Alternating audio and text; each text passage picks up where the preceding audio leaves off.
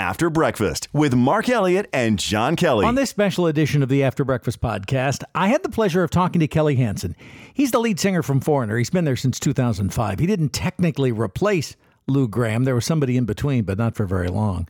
We played a little bit of this conversation on The Breakfast Show before the Foreigner show that happened uh, at Interlochen.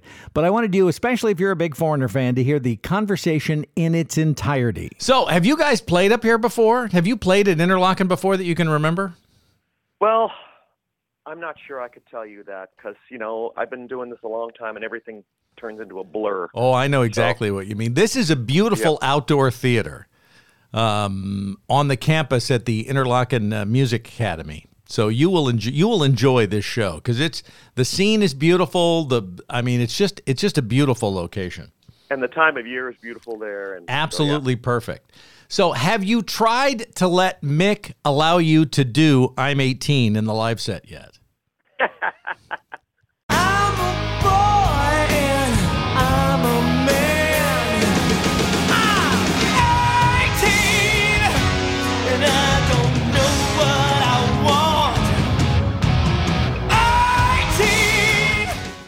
Well, you're referencing the remake of the Alice Cooper song that I did in my band Hurricane in and the late 80s. And you rocked it. You rocked it. You know, I um the the interesting thing about that remake is that um like I said it was an Alice Cooper song and it was originally produced by Bob Ezrin on the Alice Cooper record. And uh Bob Ezrin was our producer on the Hurricane record, so he produced that as well. And there's a big organ thing in the um, in the song, like a little organ piece that Bob Ezrin played on the original, and he also played on ours. So it's a cool little tie-in to that. I, uh, Kelly, it just shows how old I am. I was actually on the radio and played "I'm On to You." Uh, a couple of right. times back in the 80s, which was the big hurricane hit at the time. I think it hit the top right. 40.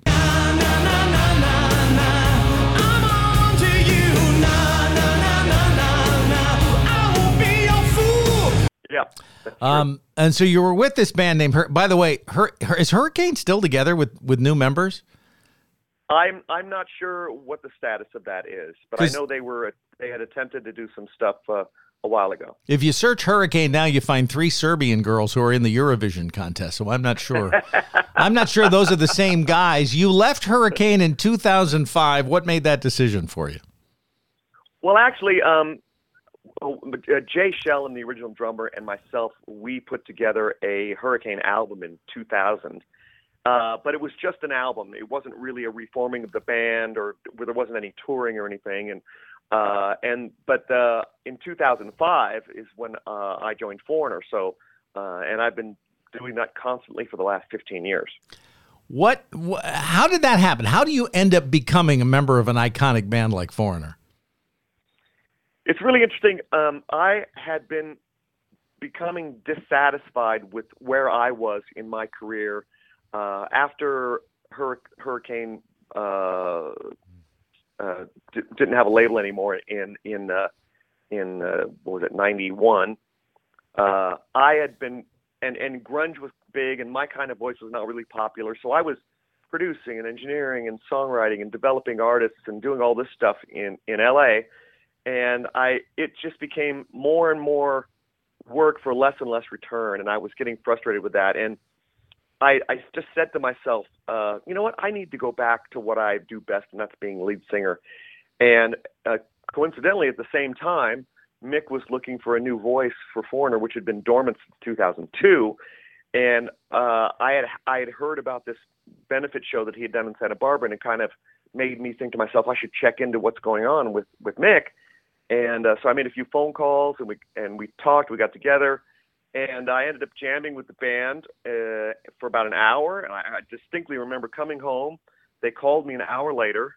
They had been talking to mutual friends and so on for for that hour. And they called me and they said, "Listen, we're booking shows for next weekend. Can you start rehearsing tomorrow?" and that's how it happened. And it was just like a rocket, and it has never stopped. That is very cool. That's, I mean, that that had to make you feel real good. You know, it was it was a lot of the feelings at the same time because I had not been on the road in 14 years, and I knew that uh, becoming the singer foreigner was going to change my world significantly. And uh, luckily, I had touring experience with with Hurricane, so I knew what was required to take care of yourself and pace yourself on the road, and because uh, that is really something that's necessary to do the kind of schedule that we do. So I've I've spoken to people who've taken over uh, roles with existing bands. And some of them have told me that, you know, it's kind of a, you have to get over this hump of being compared to the other guy without mentioning, of course, the other guy's name. Um, um, how, do you, how do you feel like you handled that? I, I always I had a conversation with myself at the beginning, and I said, um, uh, I'm not here to try to pretend to be somebody else or to try to change what made this band iconic. And I I learned to love these songs on the radio just like everybody else, and and I wanted to do them justice and do them faithfully, and and and that was my only goal, not to come out here and show how differently I can do the songs or how much better I think I am or something like that, because that's not what's in my mind at all. I mean, Lou Gramm is an amazing singer and did an amazing job on these tracks, and um, uh, my job is to carry on that legacy. And uh, and I think everyone in this band understands that we've all been around the block, and we all understand how uh, fortunate we are to be able to perform this incredible catalog of songs. One of the coolest things your band did, this was, of course, PP pre pandemic, was the uh, tour with um, where you invited high school choral groups to come on and sing uh, I Want to Know What Love Is. Um, that had to be a fun experience. How, I mean, I, I, watched some of the videos of that. It's it, it was some fantastic renditions of that song.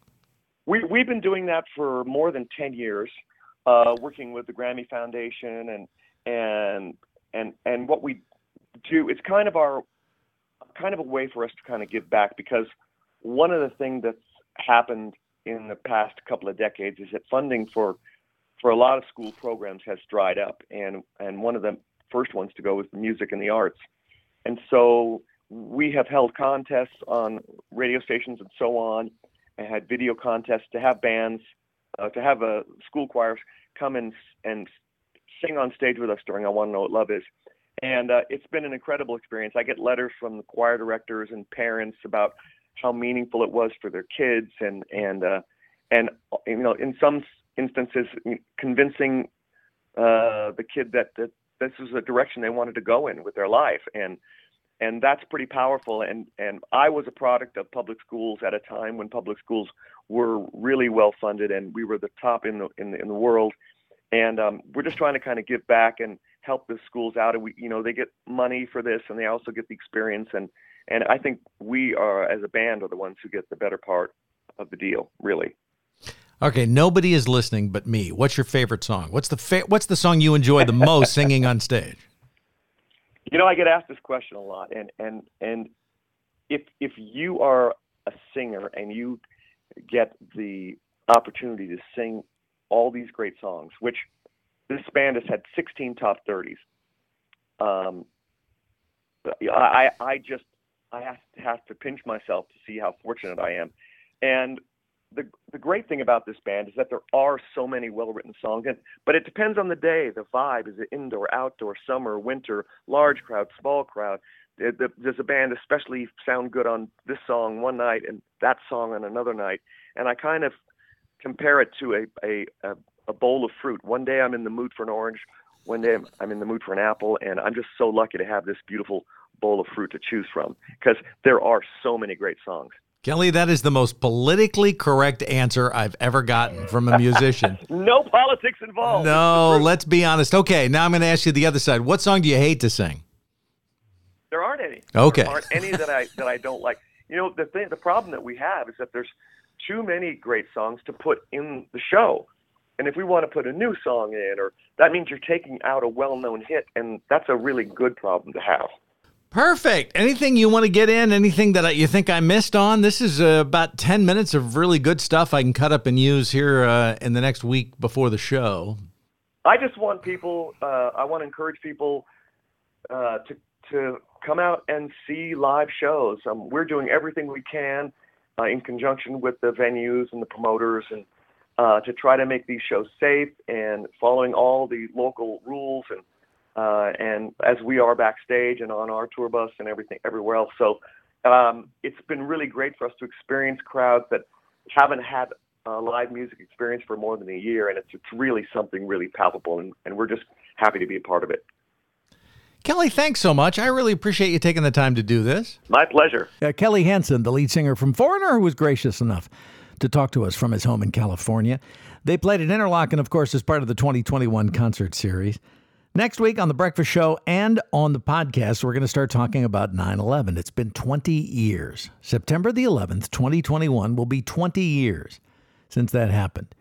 And my question is Does anybody want to talk about it? I've asked a number of people that question and we'll get their answers uh, starting next week. Hey, thanks for listening. It's After Breakfast with Mark Elliott and John Kelly, who will be back on the show on Monday.